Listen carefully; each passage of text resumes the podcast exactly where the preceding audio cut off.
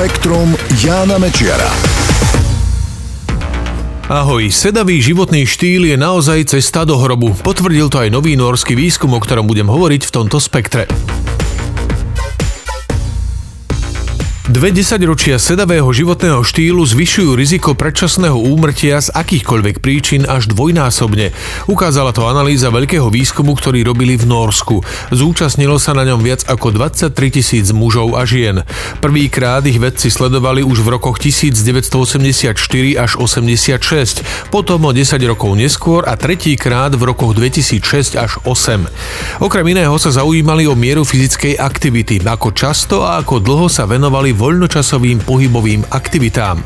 Teraz vedci skúmaných ľudí rozdelili do troch skupín. Neaktívnych, stredne aktívnych, ktorí sa hýbali menej ako 2 hodiny týždenne a vysokoaktívnych s viac ako dvomi hodinami fyzickej aktivity do týždňa.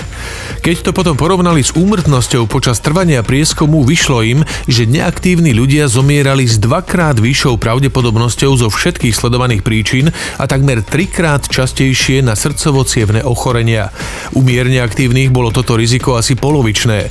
To všetko v porovnaní s ľuďmi, ktorí sa počas celých 22 rokov trvania výskumu venovali rekreačnému pohybu často a pravidelne. Výsledky podľa vedcov jasne ukazujú, že fyzická aktivita je naozaj dobrou prevenciou predčasnej smrti a zlepšuje ľudské zdravie. Navyše ukázalo sa, že pozitívny vplyv má aj vtedy, keď sa človek začne hýbať vo vyššom veku. Nikdy na to nie je neskoro. Ako výskumníci dodávajú, pre optimalizáciu svojho zdravia by sa dospelí ľudia mali venovať miernej fyzickej aktivite aspoň 150 minút do týždňa. V prípade vysokej námahy je to aspoň 75 minút.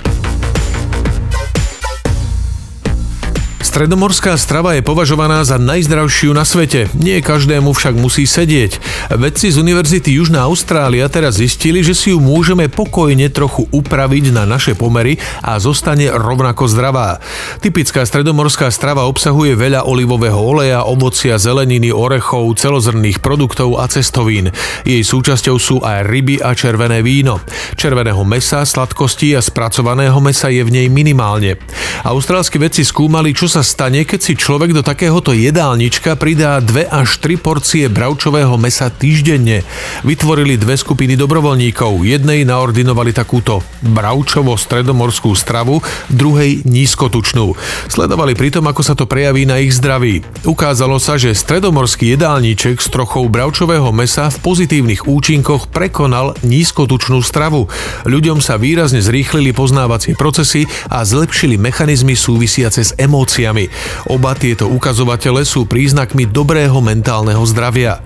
V prípade srdcovo zdravia bol vplyv oboch typov jedálničkov približne rovnaký.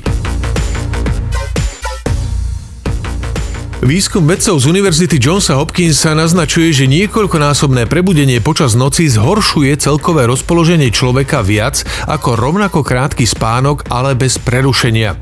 Experimentovali s viac ako 60 dobrovoľníkmi, ktorým naordinovali tri rôzne nočné režimy. Raz ich počas noci niekoľkokrát zobudili, potom ich pustili do postele veľmi neskoro a nakoniec im dopriali neprerušovaný spánok.